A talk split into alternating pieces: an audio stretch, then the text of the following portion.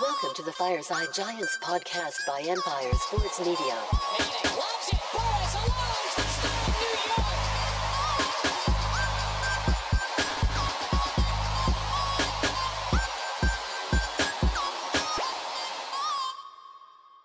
How's it going, Giants fans? Welcome back to Fireside Giants with your boys, Alex and Anthony. Hope you guys are having a fantastic day, fantastic start to your week. We got the Super Bowl coming up, a lot of exciting stuff, and of course, a lot of speculation regarding the New York football Giants, what they're going to do with Daniel Jones, what they're going to do with Saquon Barkley. Of course, kind of we have to just wait and find out. As Bob Papa told us on our last podcast, really great interview. If you haven't seen that, go check it out. It was really, really fun, and hopefully, we'll have him on again very soon. And he kind of said a really good point. He made a really good point saying that it's not our money and we're just guessing at this point in time and if they want a player they're going to make the money they're going to find ways to make money uh, work around this uh, you know salary situation and they'll sign Saquon they'll sign Daniel Jones they'll get it done um, but it's really just a waiting game at this point in time. Now a little bit different kind of narrative going on is with our coordinators, right? Offensive coordinator Mike Kafka, defensive coordinator Wink Martindale. They're both interviewing for vacant head coaching jobs. Wink has been interviewing for a very long time. This is Mike Kafka's first round uh, doing so after just a year as an offensive coordinator. He's actually in the third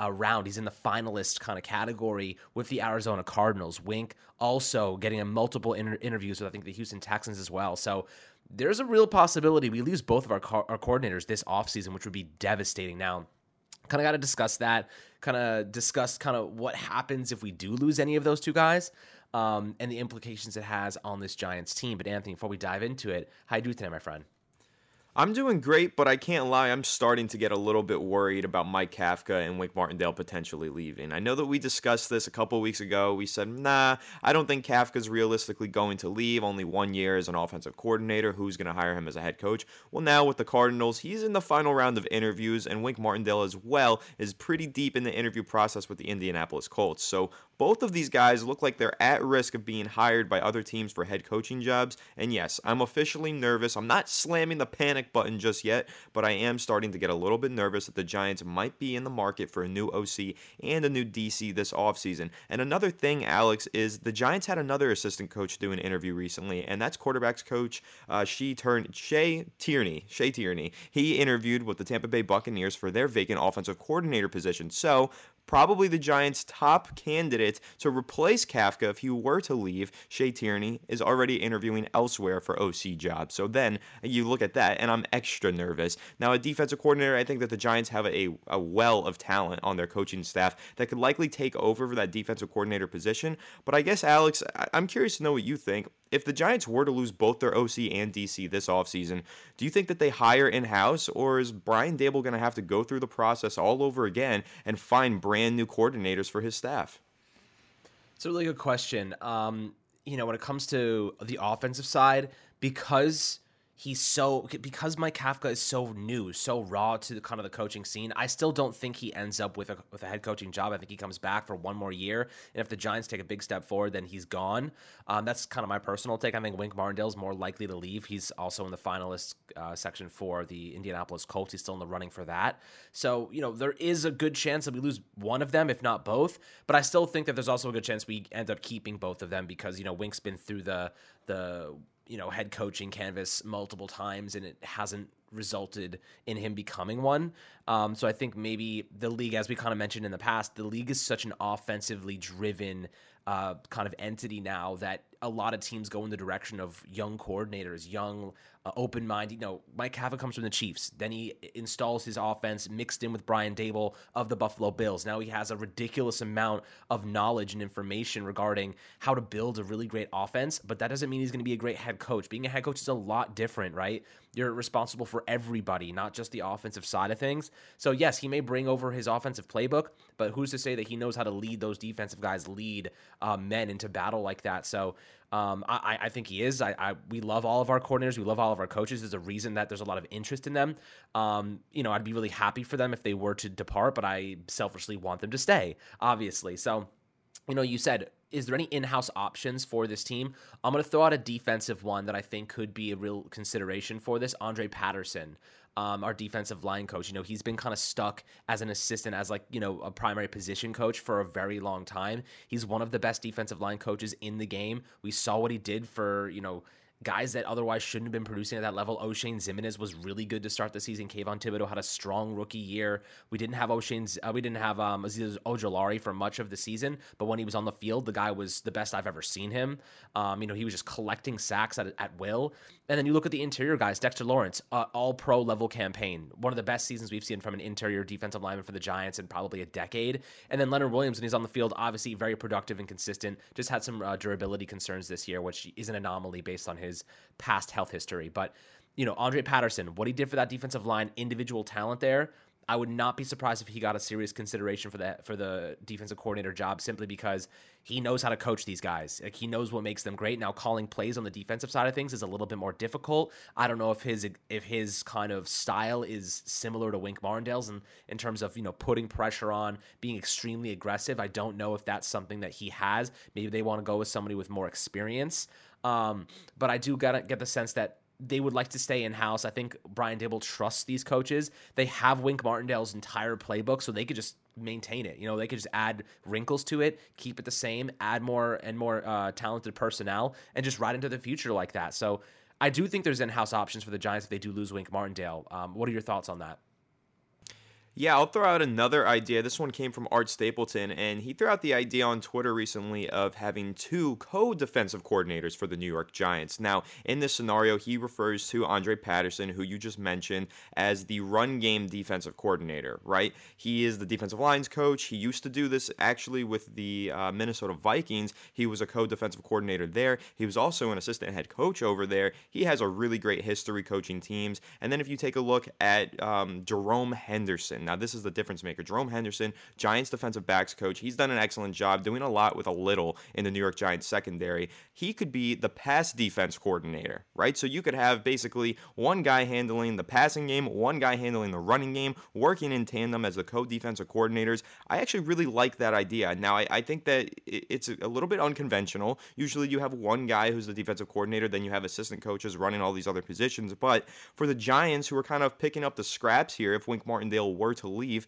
I don't hate the idea of having a run game defensive coordinator and a passing game defensive coordinator working together as co defensive coordinators. I think it's a really interesting and forward thinking idea that makes a lot of sense for the Giants if they were to lose their defensive coordinator at this stage in the offseason because right now, trying to scramble and find one guy to replicate what Wink Martindale did and just take over that role, that's going to be tremendously difficult. But having two guys who worked underneath um, Wink Martindale last season, worked on this staff, and helped really develop these players into what they were, take over that defensive coordinator responsibility, that to me makes a lot of sense. And I think when you look at both of those guys and the work that they did with the New York Giants this past season, you just mentioned how great Andre Patterson was, but Jerome Henderson has also been excellent for the New York Giants maybe both of those guys should take the position together, really take it on, and maybe one of them can really rise and become the full time defensive coordinator at some point w- with that new opportunity. So I like that idea from Art Stapleton. I'm curious to know what you think of it, Alex. If you think that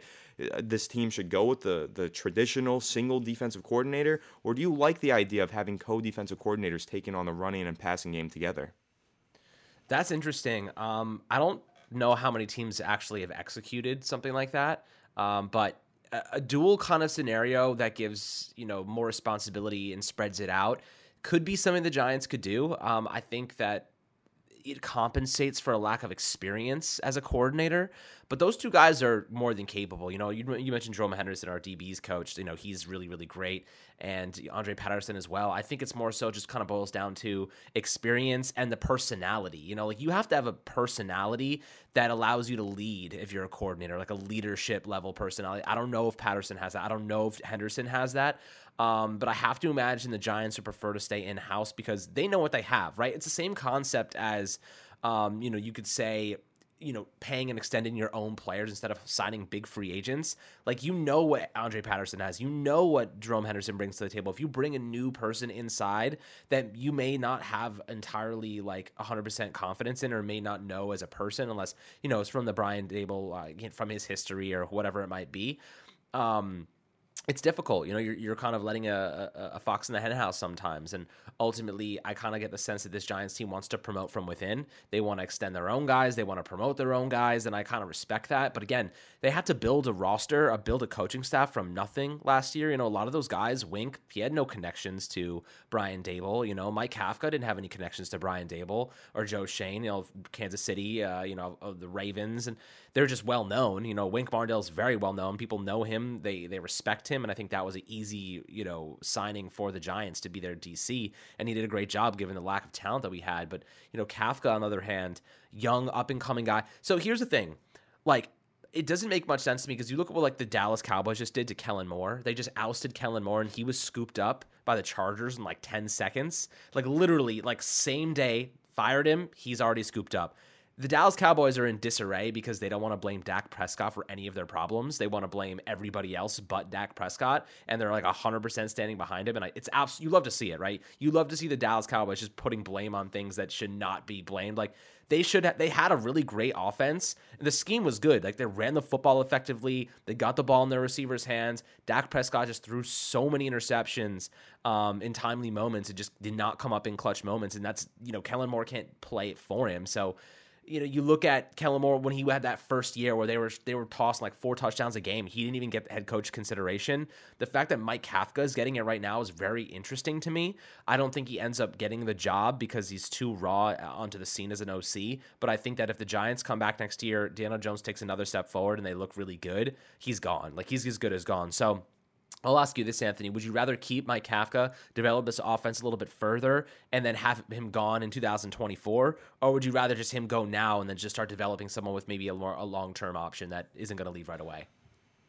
No, I'd rather him stay this upcoming year because I think that if he does stay this upcoming season, right, and he does so well that he's looking at head coaching positions elsewhere and he's like a lock to get one, well, then the Giants can maybe say, okay, let's pay you like a head coach to be an offensive coordinator, give you that assistant head coaching title, and keep you around for the long term. Now, I don't know if that's something he would go for because he'd really just want to be the head coach of a team at that point, I'm sure. But the other argument is with Mike Kafka staying for another year, that means you get another year of Daniel Jones in this offense. Now, when was the last time Daniel Jones had two solid years in an offense that really knew how to develop him? I mean, he probably hasn't had that since college playing at Duke, right? So you look at what he's had in the NFL. He had one year with Pat Shurmur, then he got a new coaching staff, and that was Jason Garrett for two years. That offense was terrible. We all know that. That was the worst thing for Daniel Jones. That stunted his development. Now, Mike Kafka, Brian Daboll, they combine together. They create an offense that really helps Daniel Jones take that big step. And now we're talking about paying him over $30 million per season, right? So I want to see that next season out of Daniel Jones with Mike Kafka as his OC. Clearly, there's synergy there between he, uh, Kafka, and Brian Daboll, and they're building a good team. And I want to see it continue to develop because even if Kafka does leave next season, well, at least Daniel Jones has two years under his belt with a good coach and knows what that's like, and maybe has more input for Brian Daboll. Maybe he and Brian Daboll can just pick up where Kafka left off and just go together, and maybe Daboll takes over the OC duties in his third season as head coach. You know, there's just so much more time that Daboll and Daniel Jones will have together uh, with Mike Kafka, and there's so much value to pull from that for Daniel Jones's development. And I think that's really what the key here is. So I don't hope that Kafka leaves now. I don't hope that he leaves then. I hope that he stays with the Giants and continues to build as a tremendous OC for the team. I mean, listen, we've seen that happen before, right? Uh, Josh McDaniels, offensive coordinator for the Patriots for years and years and years, right? He was the the coordinator there, and when teams started to look at him as a head coaching uh, candidate, eventually he took one and then he lost it and came back to the Patriots. But for many years there, he was a prime candidate that just never got the job. And even look at Wink Martindale as a perfect example of that, right? For years and years, he was looked at as a prime head coaching candidate during his time as the defensive coordinator of the Baltimore Ravens, interviewed for many head coaching positions, never got the job, and just stuck as a defensive coordinator, right? So, for Mike Kafka, when you look at the New York Giants,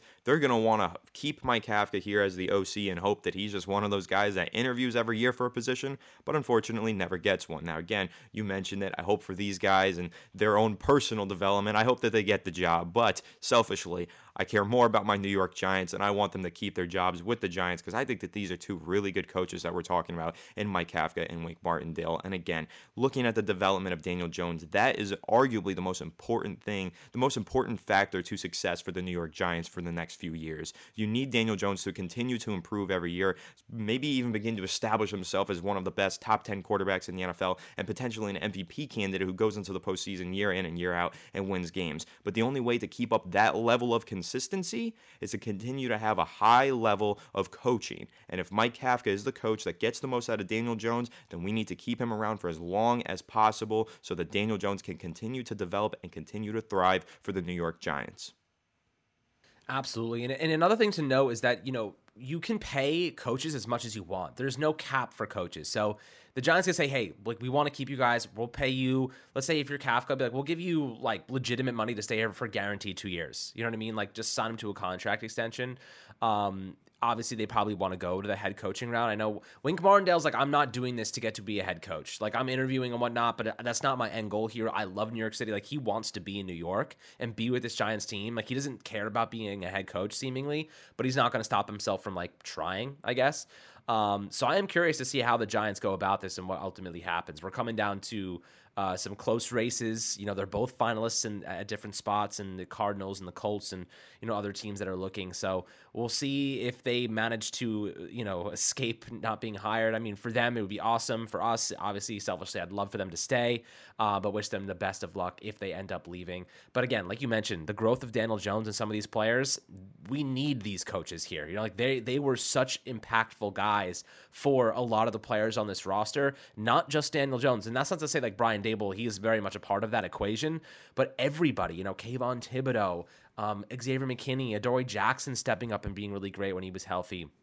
There's a lot of different players um, Dexter Lawrence, I mean, I'm sure they had a big say in that too, and uh, not just Andre Patterson on the defensive line. So these all all of them contributed heavily. So losing them would suck, um, but we're gonna find out what happens very soon, my friends. Always happy to hear a perspective below in the YouTube comments. Make sure to have a fantastic start to your week. Like and subscribe as always, and we'll catch you guys on the next Fireside Giants episode.